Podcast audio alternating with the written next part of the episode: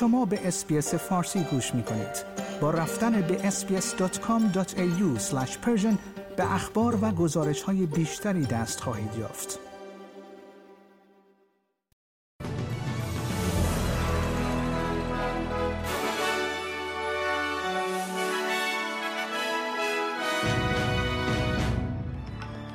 دولت های فدرال و ایالت نیو ساوت پرداخت های مشترکی را برای بازیابی بلایای سیل ارائه خواهند کرد در پی حمایت حزب ها و نمایندگان کراس بنچ لایحه تخفیف خودروهای برقی دولت یک قدم به تصویب نزدیکتر شد و تغییرات برنامه ریزی شده قانون روابط محل کار دولت فدرال در یک تحقیق سنا مورد بررسی قرار خواهد گرفت.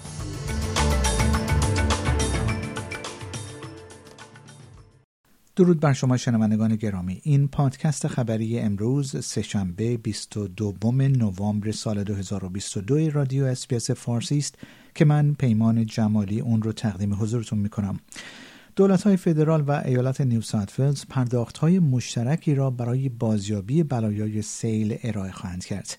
آقای انتونی آلبانیزی نخست وزیر استرالیا و دومینیک پروته نخست وزیر ایالت نیو ساوت امروز در یوگورا خبر راهاندازی ترتیباتی موسوم به Commonwealth State Disaster Recovery Funding Arrangements را اعلام کردند. بخش اعظم این شهر واقع در ایالت نیو ساوت در اثر سیل مرگبار ویران شده است کسب و کارهای کوچک و غیر انتفاعی می توانند برای دریافت این کمک هزینه که تا سقف 50 هزار دلار است درخواست خود را تسلیم کنند. پرداخت های یکباره هزار دلاری نیز برای کمک به ساکنان آسیب دیده از سیل در دسترس خواهد بود. از نخست وزیر استرالیا در مورد اینکه آیا این پرداخت ها به اندازه کافی انجام شده است آن هم در زمانی که بسیاری از افراد همه چیز خود را از دست داده اند سوالی مطرح شد آقای البنزی در پاسخ گفت که این حمایت گسترده است که آنها در نیو ساوت ولز، ویکتوریا و تزمنیا ارائه می کنند. I understand uh, that uh, people uh, would regard uh, whatever support is given uh, that it that it's really tough and people are doing it tough. We're providing uh, whatever support that we can. Uh, we're providing support for individuals. We're su- providing support for small business, for not for profits, as well as providing support uh, for local government. تغییرات برنامه ریزی شده قانون روابط محل کار دولت فدرال در یک تحقیق سنا مورد بررسی قرار خواهد گرفت. این در حالی است که اعضای کراس بنچ در مورد سرنوشت این موضوع تصمیم گیری خواهند کرد.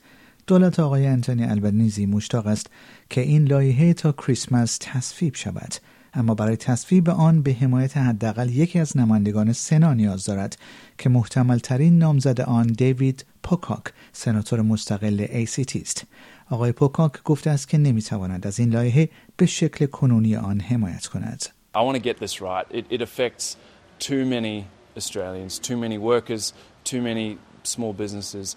My priority has been working through the detail, consulting, uh, ensuring that we get the details right. As I've said to the, the government over and over, 85 90% of this bill would, would pass today in the Senate.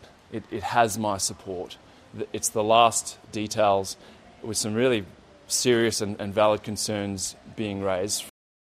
در حال حاضر نگرانی هایی در مورد تاثیر چانه های کارفرمایان بر روی کسب و کارهای کوچک و متوسط وجود دارد و این در حالی است که انگس تیلر خزاندار از جناح اپوزیسیون معتقد است که کل این لایحه باید حذف شود. Uh, is this industry-wide bargaining, and uh, that Labor is absolutely adamant about wanting to go down this pathway, uh, go back to the 70s and 80s, go back to that industrial disputation, which Labor itself uh, helped to bring to an end under the Hawke Keating governments, and now they want to go back to it. I mean, this is not the right answer. for small to medium sized businesses. It's not the right answer for the economy. It's not the right answer for Australia. در پی حمایت حزب سبزها و نمایندگان کراس بنچ لایحه تخفیف خودروهای برقی دولت یک قدم به تصویب نزدیکتر شد ادم بند رهبر حزب سبزها در جهت افزایش حمایت از وسایل نقلیه الکتریکی موسوم به EV تلاش می کند. این امر می تواند قیمت برخی از وسایل نقلیه را تا بیش از چهار هزار دلار کاهش دهد. آقای بند همچنین چهارچوب زمانی محدودی را برای معافیت های مالیاتی برای خودروهای هیبریدی پلاگین که به بنزین متکی هستند تضمین کرده است به طوری که خودروهای الکتریکی در اولویت قرار گیرند. توافق جدید همچنین شامل انتقال ناوگان خودروهای دولت مشترک المنافع به خودروهای برقی خواهد بود. انتظار می رود لایحه ایوی این هفته در سنا تصویب شود.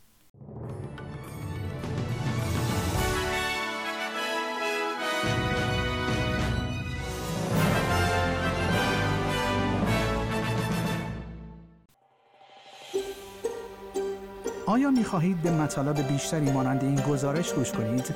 به ما از طریق Apple Podcast، Google Podcast، Spotify یا هر جای دیگری که پادکست های خود را از آن می گیرید گوش کنید.